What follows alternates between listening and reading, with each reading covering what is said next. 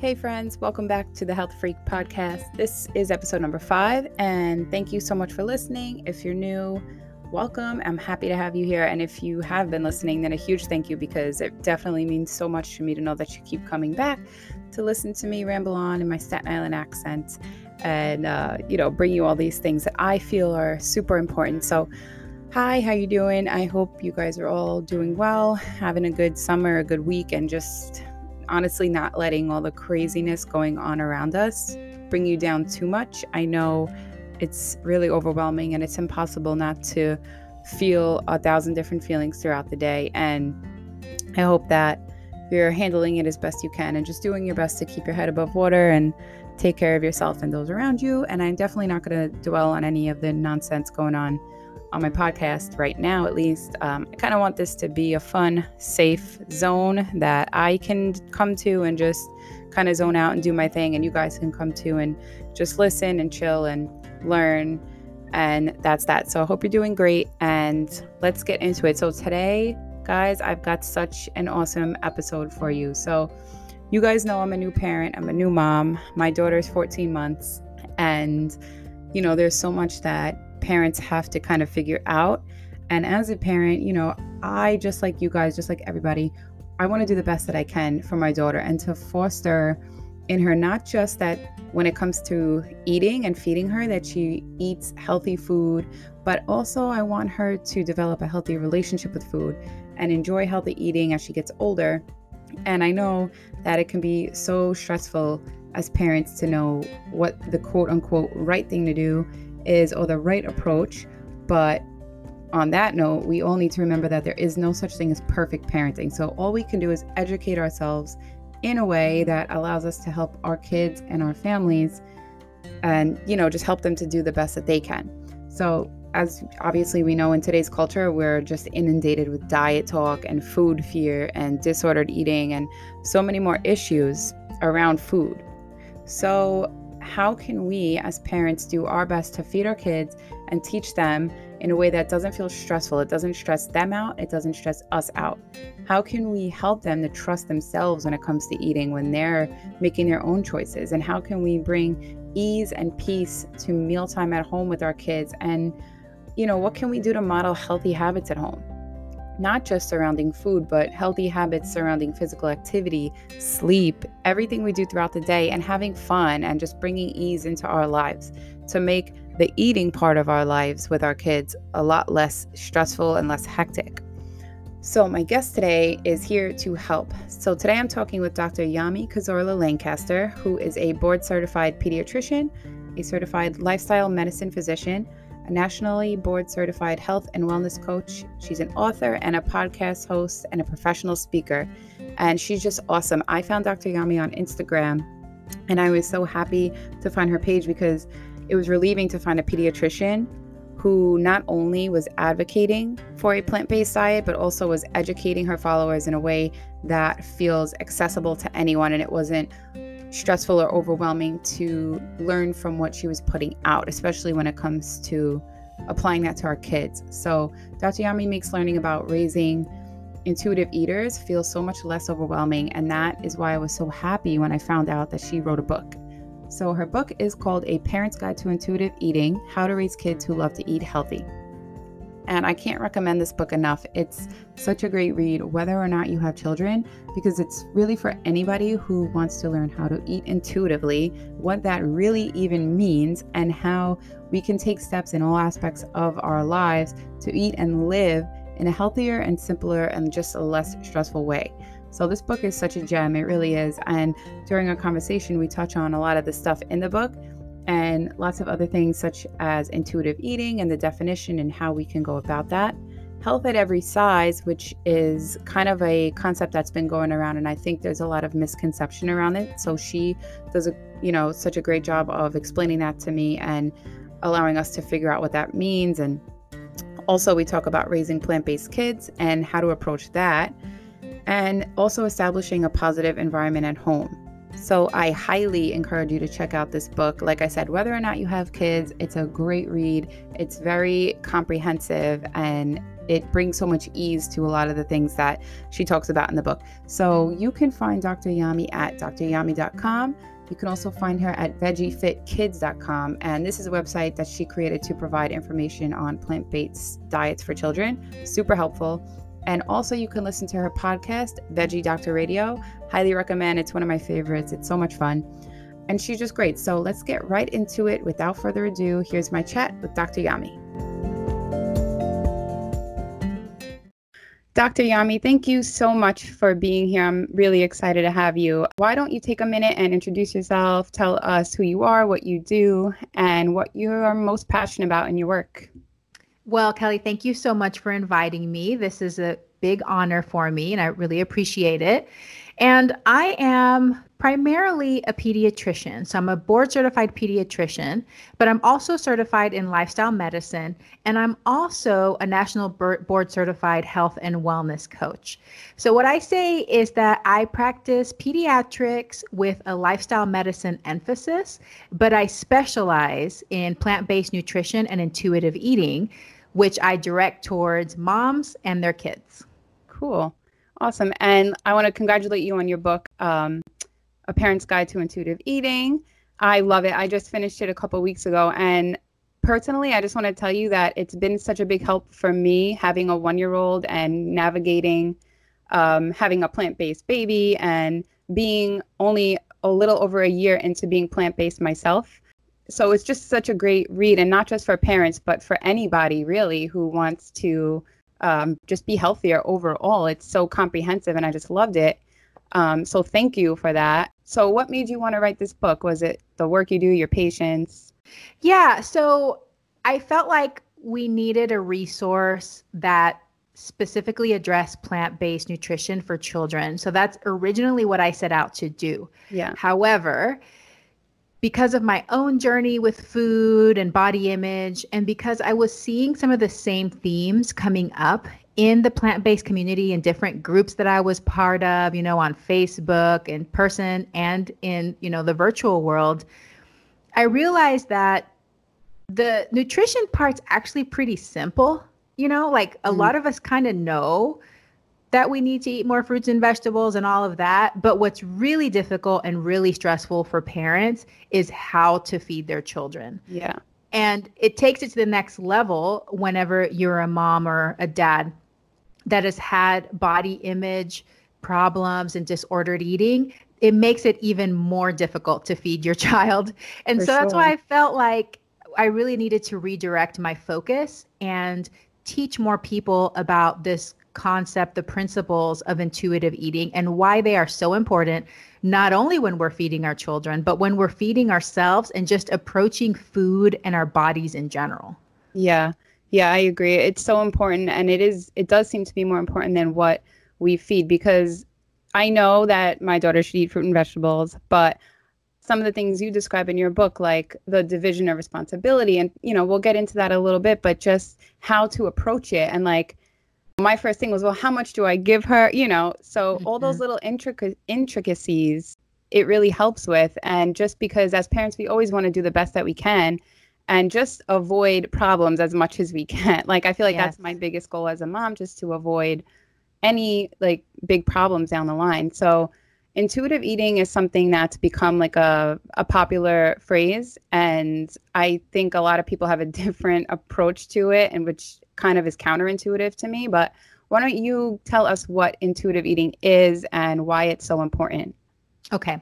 Well, the term intuitive eating was actually created and developed by two women. They have a newer edition of their book that was just released. So, Evelyn Tribole and Elyse Resch. And they actually have defined 10 principles around intuitive eating. And I think it's really important, especially for people who have had disordered eating, to go and read that book. But I wanted to simplify it a little bit more for parents for their children. So the way that I say that, you know, approach intuitive eating is that it's really about honoring hunger and satiety. So intuitive eating means that you are responding to your hunger and you're eating until you're satisfied. And the reason it's important is because for some reason, when we have kids, we start believing that we need to control how much our kids eat babies and children they're born intuitive mm-hmm. eaters mm-hmm. so we know that from the beginning especially if you're nursing a baby mm-hmm. you don't mm-hmm. just like force their face in your breast and be like keep eating keep eating you know like we know Definitely that not. you know they have a sigh and they just kind of turn their head away and they're like ah you know yeah. and we know that they've had enough you know but when they start transitioning into toddlerhood and early childhood, that's when we start feeling like we need to micromanage yeah. and we say, you need to eat more, you can't eat this until you eat this, or and then the other side, if we become concerned that our child is too large, then we start restricting their food and saying, don't eat that, you're eating too much, eat less, and, and those kinds of things. And so then that's when we start to really interfere with that natural ability that babies are born with to yeah. tune in to their hunger and their fullness. Yeah. So yeah so basically babies and even toddlers and little kids they will become they will go out of intuitive eating if you start forcing certain patterns on them, correct? Absolutely. So like, yeah, it's true because I watch my daughter and I know that when she starts like biting the couch that she's hungry and she doesn't just want to eat out of nowhere and uh, it was it was cool because I did breastfeed and so I was able to pick up on those things early on. So, yeah, it definitely comes more natural to kids and we shouldn't interfere with that most likely.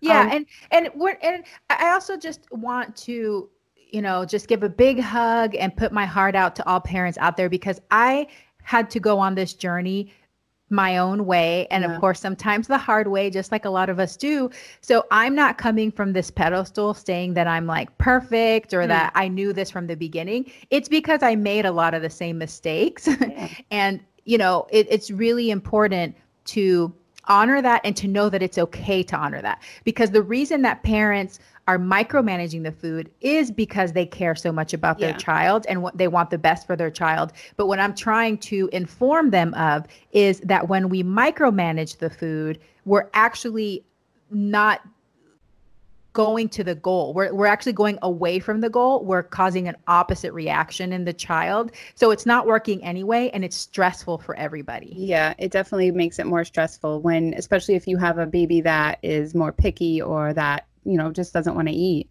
Um, so I want to talk about something you mentioned in your book, um, Health at Every Size, mm-hmm. because I think it's so important because we do have babies who are and even myself like my daughter's kind of little and i at one point was like and she eats like she eats a lot mm-hmm. and i'm mm-hmm. like is she eating enough is she eating enough um so let's talk about health at every size what it is and like why it's so important for parents to understand the concept Yes.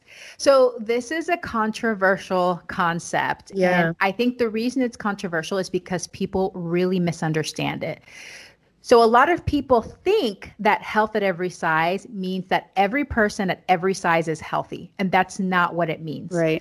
The way that I summarize health at every size is that it is the potential that each person has, despite their weight and their body size, to reach the health and well being that they desire through habits and behaviors. Okay. So that means that regardless of your weight, regardless of your body size or body type or body shape, you can start doing things that lead you to the health and well being that you want. You don't have to wait till you're a certain size or weight or even try to change the size of your body in order to get those things. But it doesn't mean that everybody's healthy because we know that that's not true. Not everybody in the whole world is healthy. Right regardless of their size. There's very lean people that aren't healthy, and there's very large people that aren't healthy. But no matter what size you are, you can start doing things immediately to get there if you want. Right. And we see that a lot with fad diets, crash diets, all those things like, I let me lose these 50 pounds quickly and then I'll implement the more healthier, you know, habits or whatever. Yeah. Um, and I think that doctors aren't doing people a favor. And I was there just with everybody saying that weight is so important that you need to get to a certain weight. But just like you said, whenever we're over focused on our weight, we actually sometimes make decisions that are contrary to our health goals. You know, like uh, the it's keto is a perfect example because a lot of people are able to drop pounds very quickly on the ketogenic diet, but at least 30% of people that do the ketogenic diet are going to get increased cholesterol and, and abnormal changes in their lab values. So if we were not so over focused on weight, then people could be like, okay, well, what is my true goal? I want to feel good. I want to have longevity, well being, and health. Well, maybe we should do it through eating more plants and just modest movement, physical movement, and sleep, and those kinds of things. Yeah. I think somewhere along the line, people stopped eating uh, for health and started only focusing on weight and, exactly. um, you know, thinking that they're the same when they're really, really not necessarily. Exactly. Um, so I appreciate that output from you because, like I said, it helps as a mom who is trying to figure it all out and um, just do the best that we can. So you have your own practice, right? Correct. Cool. And what made you want to do that as as opposed to maybe something you were else working elsewhere? Well, I actually started out working at a community health center for six and a half years, which was great. And I loved all of the doctors I worked with. They're fabulous mentors. I don't think I would have been ready to start my own practice straight out Mhm. of residency anyway. But after a few years, I really developed this passion for plant based nutrition, for lifestyle medicine. And I just felt that my practice at that time was not compatible with having enough time and space and freedom to talk about those topics with Mhm. families. It's not really compatible with the current modern American medical system Yeah. there's just not enough time. And so I decided to create my own office, my own private practice where I could integrate that. And it's been fabulous. I've just loved it. Yeah. So do you get mostly families who are already plant based or looking to become plant based? So I would say that the majority of my families are not fully plant based. I have a a nice handful of people that are fully plant based and vegan, but the majority of my families are just doing what they can. They're very health conscious and they want to eat as healthy as possible. Mm. So I would say that they're predominantly plant based or eat Yeah. mostly plants with some animal products right. but I have a, a good mix of both to be able to see the effects of both. But compared to my prior practice, where maybe that, you know, those goals maybe didn't feel accessible to some of my families because of different reasons, my patient population looks very different in terms of health. Yeah. Yeah, definitely. I I love and appreciate our pediatrician, but I wish that there were more pediatricians like you out there that were um, kind of focused on the whole picture. Mhm. like um and were receptive or even encouraging of of plant based because even when I mentioned it to our doctor she said uh you know she was like a little iffy about it and so I just had to like stay true to what I know to be true and say okay I respect that but you know whatever so I just like appreciate that. I would, I wish we had something like that closer to where I am but um but again luckily we have social media where I can follow people like you and get all the information Yes, and with time, we'll get there. yeah I it's just that. that. most doctors they're just not informed they weren't Right. taught this in medical school or residency and really most physicians as far as like lifestyle medicine in general even i was thinking about just being a pediatrician there's so many things that i counsel families on that i never learned in medical school Yeah. or residency i either had to learn it through being a parent or doing research on my own to help families with their recurrent questions and unfortunately that's the case in most of medicine because what we Yeah. learn is really to keep people from dying. You know, we learn Yeah, how yeah. to give medications, we learn how to do surgery, we learn how to identify like really serious issues, which is really important. But we don't get taught as well what to do for prevention and what to do for like mild things. So yeah, it's it's pretty interesting and a lot of people aren't aware of that. Yeah. So what made you start getting into lifestyle medicine and uh, kind of a new a shift in traditional practicing? it was just seeing the effects in my own life and out of frustration to find a solution that made sense and was simple for my families because as you know in the united states we're overstressed we don't sleep enough Right. we're consuming too much processed foods. So i really wanted to find something that was simple, understandable, and easily applicable. And i feel like lifestyle medicine is that you know? It's it's the yeah. way that we can prevent but also potentially reverse disease. It works really well and it's easy to understand. So i just yeah. love it. Yeah. So one other thing i love about your book is that uh, and your work is that you it's not just about babies like you go into um, a little bit older and i think that's really important and you also talk about like modeling habits in the home and all these things that make it takes the stress off of the eating part. Like eating mm-hmm. is just eating. Like it doesn't have to be this stressful thing. And I just love how you talk about sleep and stress and even meditation and activity. Um, and so, how do you think we can go about, especially in such a stressful time, in a stressful age, in an overstimulated time, how as parents we can do our best to model healthier habits in our home that you know will make things easier for our kids?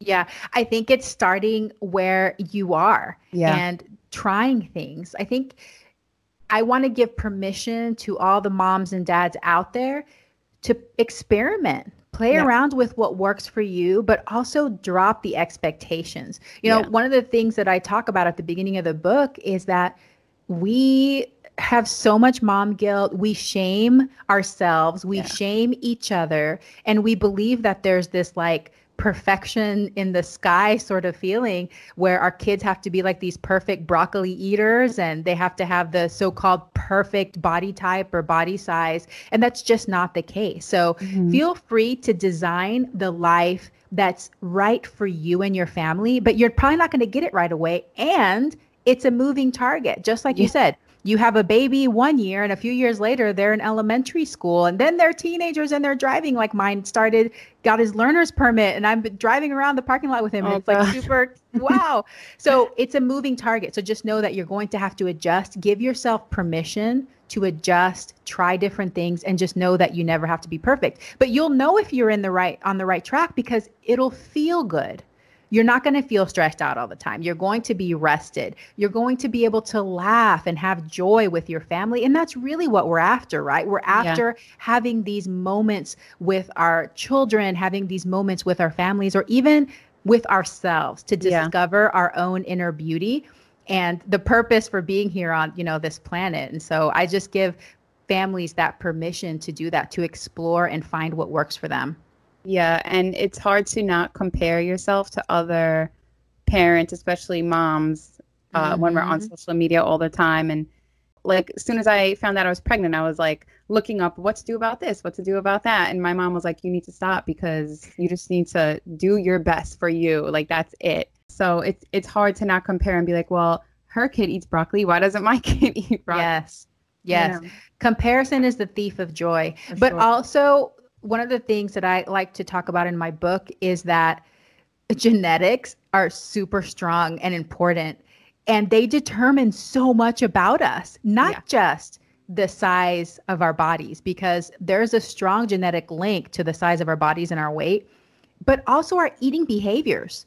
So there really are going to be some kids that they're so easy to feed that they just eat everything. My older ones like that. And there's going to be some kids that genetically they just are a little bit more skeptical, you know, yeah. and they're just like, oh, and you know, they warm up. So it might take a little bit more consistency and persistent with yeah. that child.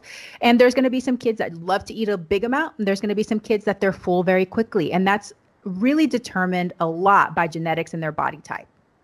Well, that makes sense because I have a huge appetite and my daughter is a bottomless pit.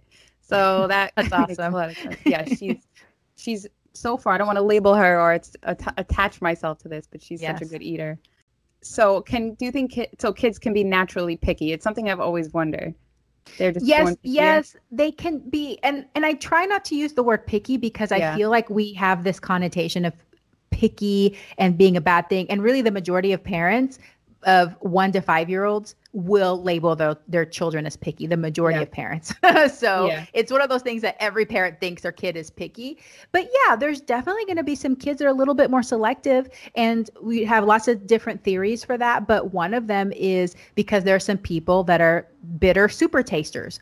That they just really taste that bitter flavor in foods and they don't like it as much. Although they have found that some people that are bitter super tasters actually are the ones that really love bitter flavor. So those are the people yeah. that love the coffee and the IPA and all of that stuff. So who knows? Yeah. But I definitely see this. It runs, you know, you can see siblings with different uh, habits and different approaches to food. They're in the same family. They have the exact same environment, but they approach food differently.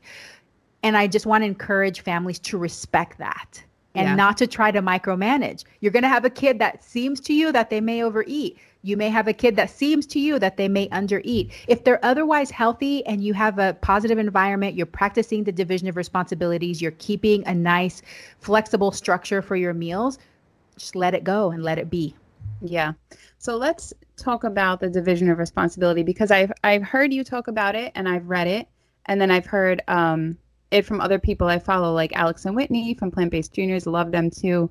And um, this actually was a concept that was a big help to me because, like I was saying before, it's hard to be like, eat more, or eat less. Even my daughter will eat a whole can of beans if I let her. Like, loves it. So I give her what I think is an appropriate amount, and then she usually eats all of it. So, yeah. can you explain what that means to us?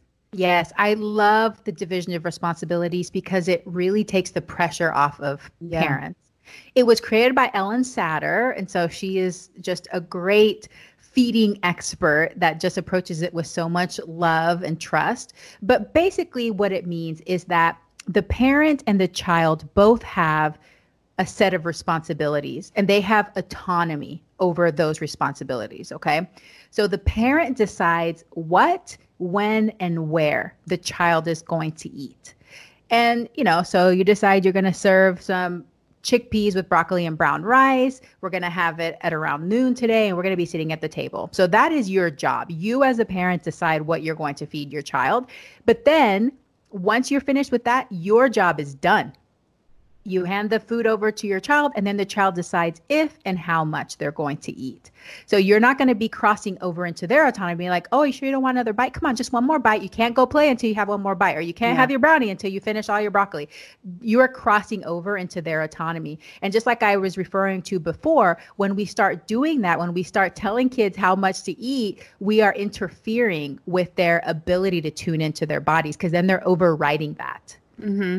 Mm-hmm and just talking about intuitive eating, like I never thought about how much our habits as adults can form as kids. Mm-hmm. You know, so that's why I take such care in like trying to just like whatever, let her eat what she wants and let her be done with it. If she's too full, maybe she'll remember that next time and not eat as much as she gets older. Um, so yeah, it just makes things so much easier, like overall for us. So let's talk for a minute about plant-based babies. Mm-hmm.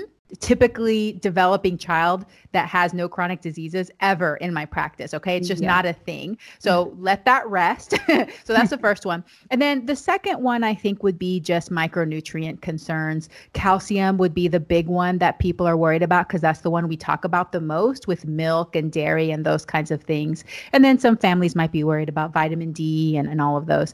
And then, of course, families are worried that usually in the infancy period when we're introducing complementary foods to babies they do great. But as they reach toddlerhood they start having food jags. They don't want to eat as much because they're not growing quite as fast so they don't need as many calories. And then at that point families start becoming concerned that their children are not eating enough fruits and vegetables. Um, and that's easily addressed. And basically i'm telling parents don't worry. Keep doing exactly what you're doing and your child will come around and they're going to be fine yeah yeah just basically you're probably telling people don't worry all day long. All day long. In fact that's like my number one role i feel as a pediatrician is to reassure families. Yeah. But i tell families this is really important is because sometimes things can go wrong in kids for whatever reason. I'm not talking about plant-based nutrition i'm talking about other stuff.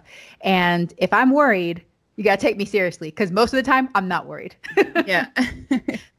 and the other, um, my family, you know, I am from standard American diet, chicken, maybe a vegetable, mm-hmm. whatever. I was raised by a single mom, six kids. So it was like, wow. go, like eat and go, yeah. do whatever you got to do.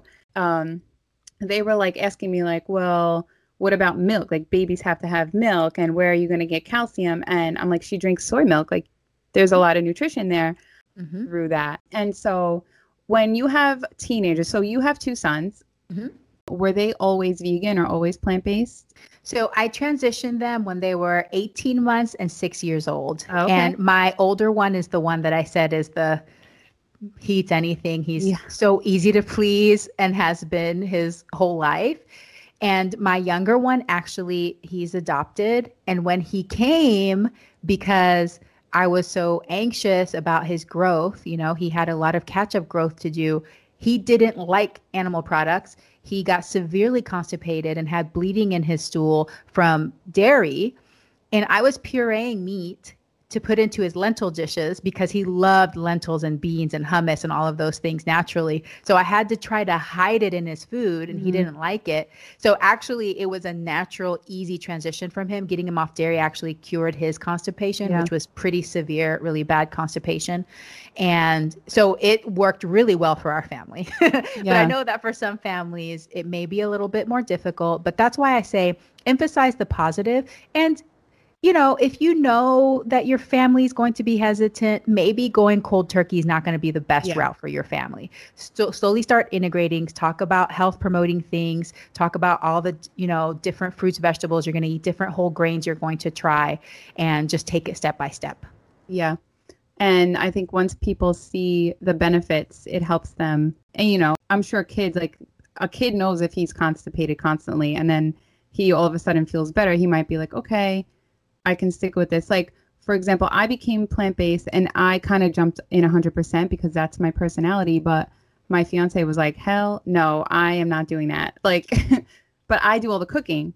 So yeah. it was like, here's this beautiful meal. And, and now he, he's not like 100% plant based, but he has so many more healthy plant foods in his life. And he actually just got blood work done and his cholesterol was like way down and wow. everything. And he said, oh, I had pizza yesterday. I don't want to eat animal products for three days now.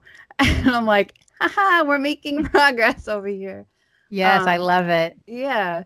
But as far as children, I think kids, because when I think about how to approach this as my daughter gets older and when she starts having her freedom, you know, going out and birthday parties and all those things, to me, at the end of the day, it's going to be her decision to make. Mm-hmm. Um, and the most we can do is educate and lead by example. But I think if we're honest, like you tell me what you think. If you're honest about how we get our food, like, kids are going to be more naturally like compassionate and empathetic and probably naturally geared toward this way of eating. Yes. And I think that we have to be careful as parents because, like I said before, a lot of parenting is control. Yeah. and we have certain goals and ideas of where our children are going to be and what they're going to do and how they're going to act and all of those things. So letting go of that is really important yeah. in order to parent in a way that is empathetic and compassionate towards your child.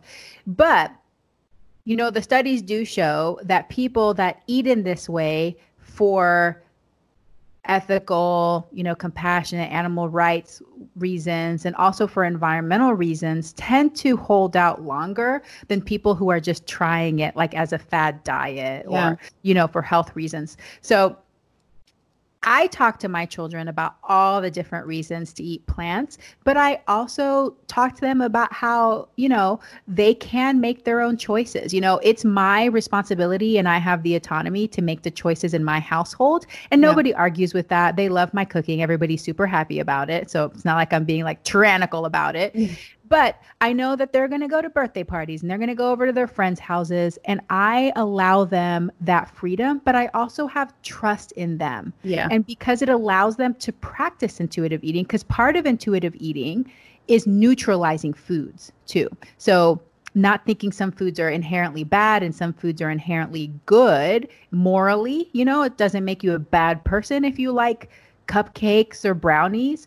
So that helps them kind of navigate that themselves for their own lives and gives them practice because they are going to be out in the real world by themselves someday. They're not going to be under our household forever. So I think letting them have a little bit of that freedom is really important and also creates eaters that are confident. They're confident right. in their eating choices, they're confident in their bodies, and ultimately that's what we want, right? Yeah, and it helps them be more intuitive probably when they yes. eat as well.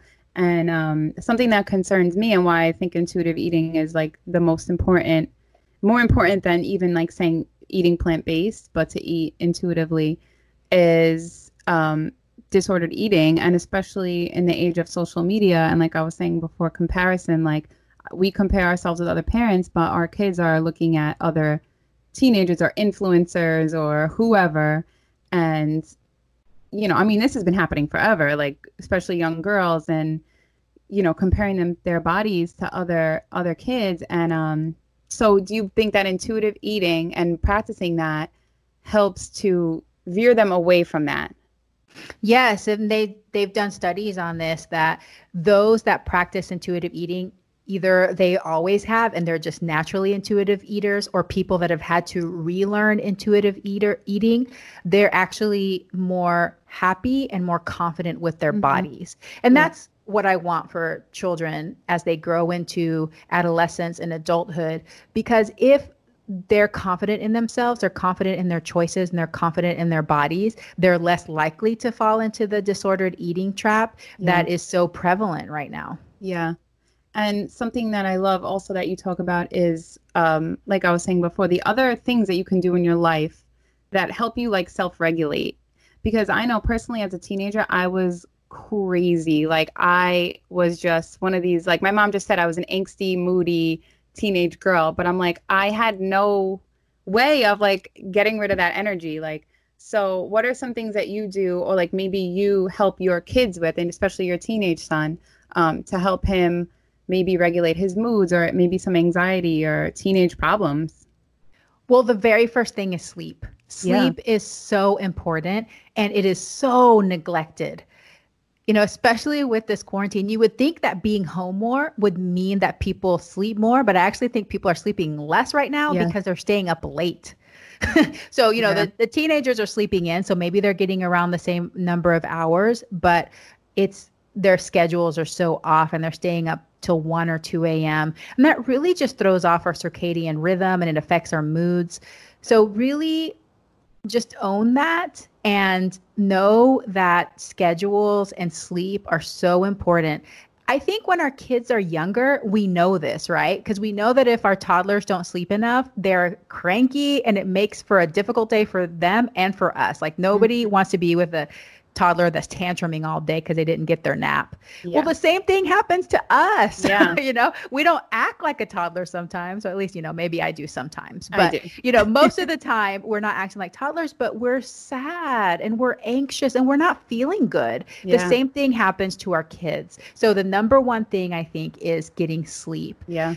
The other thing I think is really important is just getting physical activity with the quarantine, that's also been a little off for some families because they may be afraid to go out. They haven't been able to go to the gym if they're part of a gym.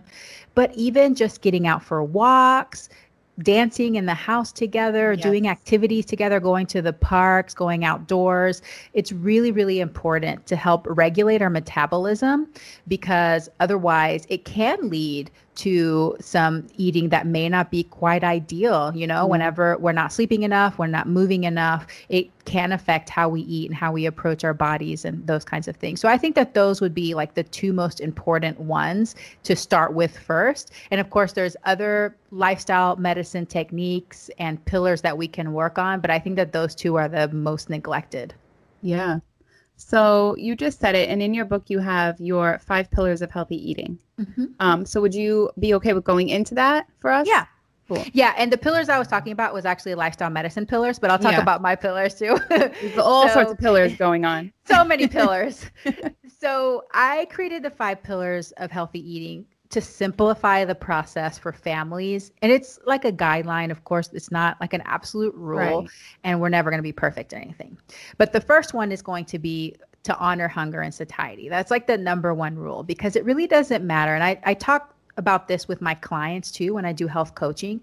It doesn't matter where you are, with who you are, what country you're in. If you are able to tune into your body, you're going to do fine. Okay. So, but we need to honor that and respect that when our children are displaying it too. So, not trying to get them to eat more, not trying to get them to eat less. Really trust them when they're done and when they need more food.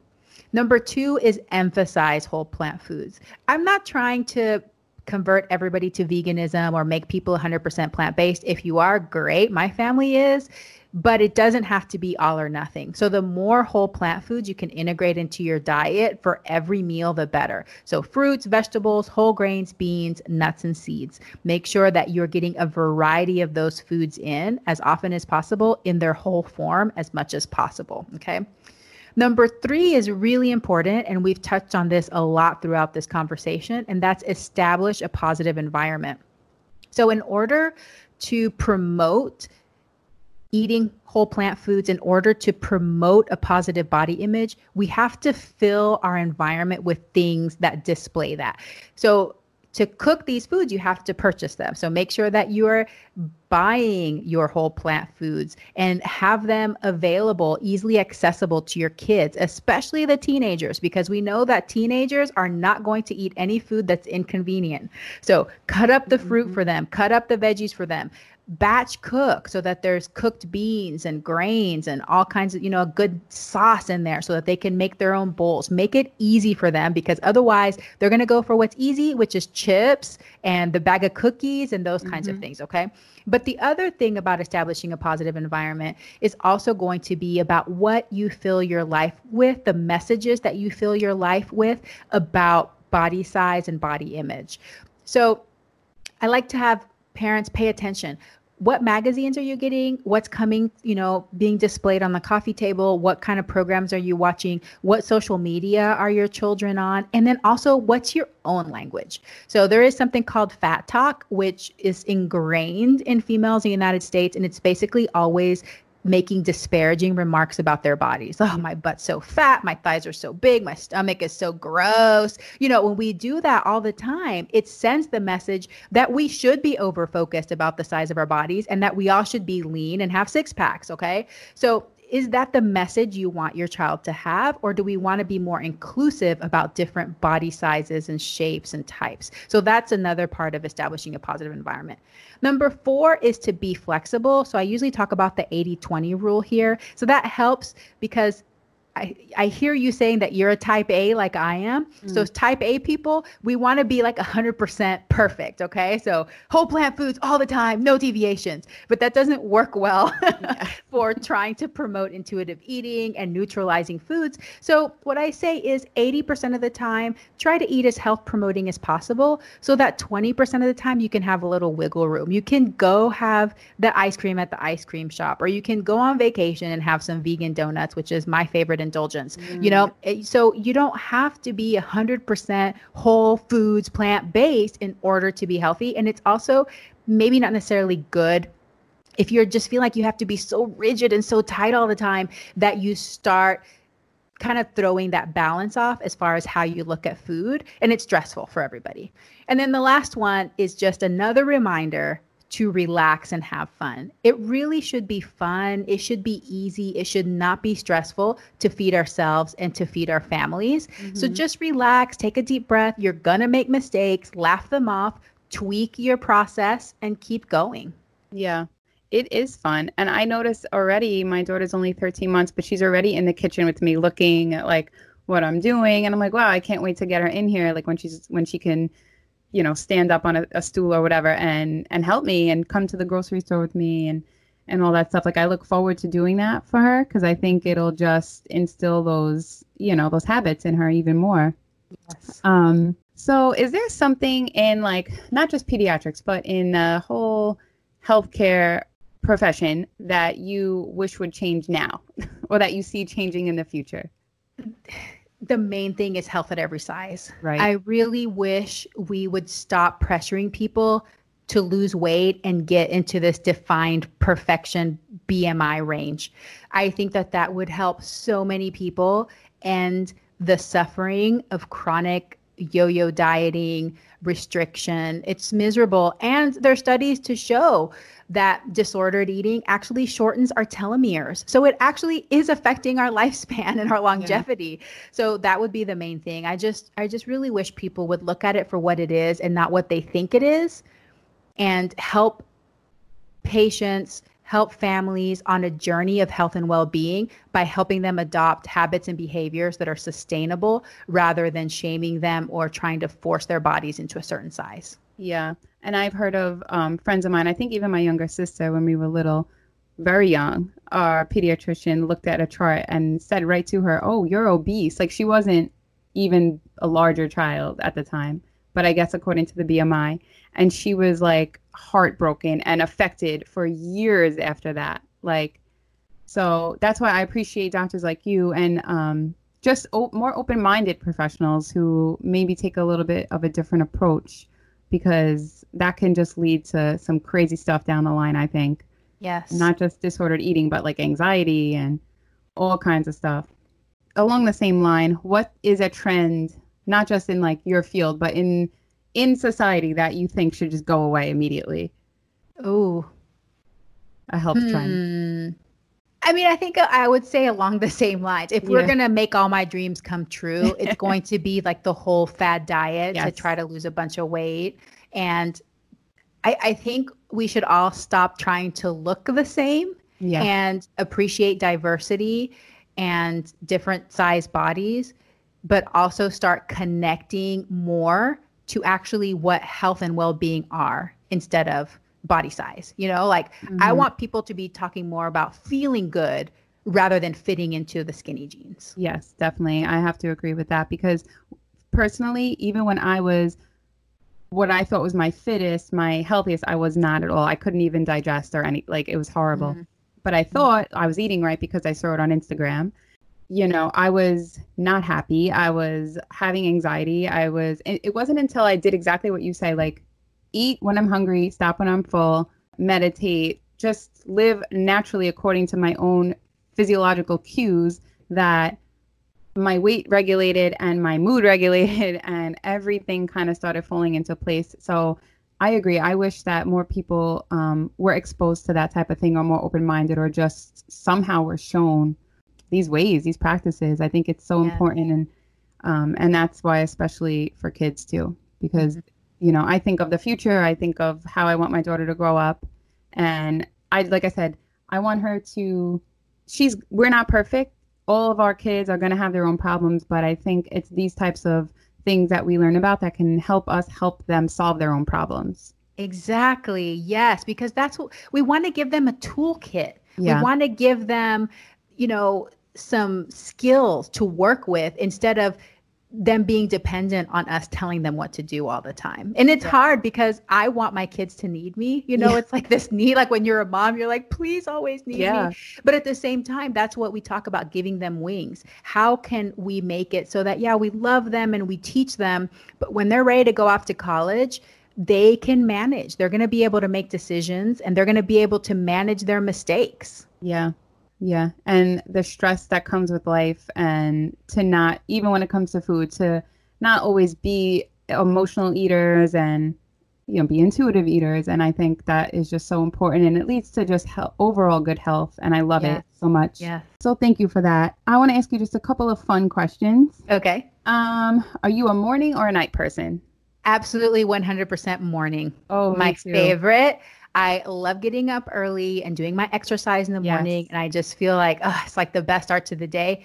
And everybody in my family knows that even if I I usually have this super optimistic view of how I'm going to feel at night. So if you ask me like at nine or 10 o'clock in the morning, like, hey, let's stay up late and do this, I'm like, yeah, let's do it. And then by 8.30, I'm like, literally like, I'm so tired. like, you still want to do that thing? And I'm like, no, thanks. I'm just going to go to bed. Yeah. so like, I hardly ever make it to like fireworks or any of that stuff because oh I just love going to bed on time and I love sleeping and getting up early. I'm the same exact way. I always have these high hopes of watching a movie. Every night we put on a movie, and then the next morning I'm like, "Did I make it?" And my fiance's like, "Nope." Ten minutes in, you're out. Ten minutes in, yeah, that's what I was gonna say. Probably ten minutes in, you're out. well, this is why we gotta watch movies during the day.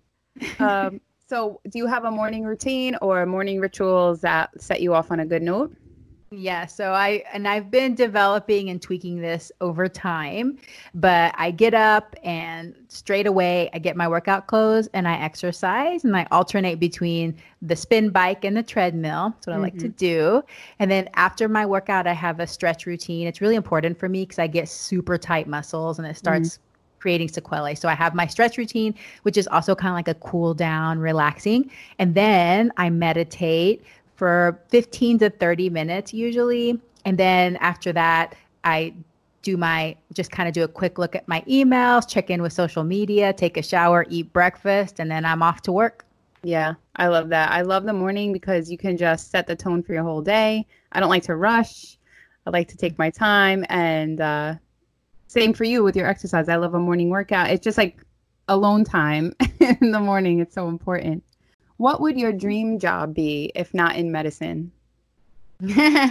okay, so it could be anything. Yeah. I guess if if what I I always wanted to be a doctor, okay, since I was like 3 or 4 years old. Oh, cool. But then I deviated a little bit in high school. But being from a Latin American family, they were like, nah, uh, uh, uh. you said you're going to be a doctor, you will be a doctor. But I did have a fantasy for a few years of wanting to be a performer. So actor, singer combo would be perfect. But I love performing and hopefully I'll be able to get back to the theater doing community theater. I Just haven't had any time. But I guess if I could do every single thing I wanted to in this life lifetime, I would be like an uber famous actress and singer. Both. I'd have to do both. You have to do both.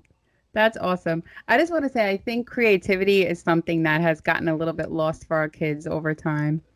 You know, I think we don't give them enough. Uh, I teach piano lessons to kids, cool. and yeah, and I and I love it, and it's just fun. And like, I have all these kids that um, are so over scheduled, and they cry during their lessons, and I'm like, no, no, no, this is just supposed to be fun. Like, let's just learn whatever song you want. I'll teach you anything you want to know. Like, I'm not going to bore you or make you do things you don't do. But I think if we allowed our kids that boredom because I think it, through boredom we become creative. That might help them clear their head a little bit and just not stress so much. So yeah, I think and cool. you know I I'm the kind of parent that I see my child as like a treasure chest of fun. And I can't wait to see what they do with their lives. But I also hope that they don't do just one thing because yeah. there's so much more in life to explore. So I talk to them all the time like don't feel pressured to pick the right thing. Yeah. You have time. You have a whole lifetime. Have fun, explore and go where your heart tells you is the right yeah. place to go. Yeah, it's so true. It's so true. And like I I went to school for music. I've been studying music my whole life and now I'm a trainer, nutritionist. I'm starting, you know, I just love to explore wherever my my uh, life takes me at that point. And I hope the same for my do one thing. Yeah, so, so cool. yeah. So that's it. Is there anything you want to add? You have a podcast, uh, Veggie Doctor Radio. Yes. Which I love. Everybody should go and listen to it. So tell everybody where we can find you, Instagram, and all that stuff. Okay, great. So on Instagram and Facebook, I'm at the Dr. Yami, all spelled out D O C T O R Y A M I. And my podcast is Veggie Doctor Radio, which you can find on all major podcast players.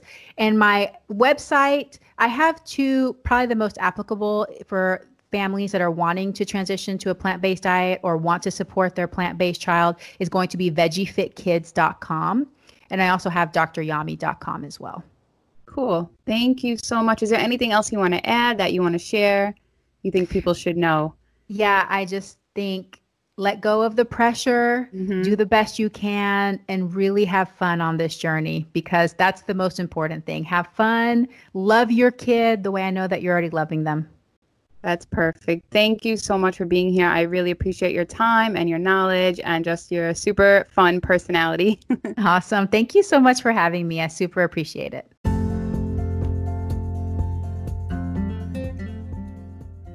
Okay, guys, thank you so much for listening to this interview with Dr. Yami. It was so much fun, such a pleasure and a privilege to get to speak with her. And just to remind you, you can find Dr. Yami on Instagram at the Dr. Yami. You can also find her at dryami.com and at veggiefitkids.com. And definitely check out her podcast, Veggie Doctor Radio, on all the podcast platforms. So there you have it, guys. And I just again want to encourage you to do your best to be okay and to take care of yourselves and your families and to try your best to de stress. I know that there is just nonstop fighting going on, fighting for justice and for peace. And you know, the only real piece of advice I can personally offer you is that it has to start at home. So I encourage you to keep listening and to keep seeking out other ways that you can invite peace into your own life and in your family's life. And, you know, just start there and keep at it and stay strong. And that's it. And I hope you enjoyed this, and I will see you guys next week.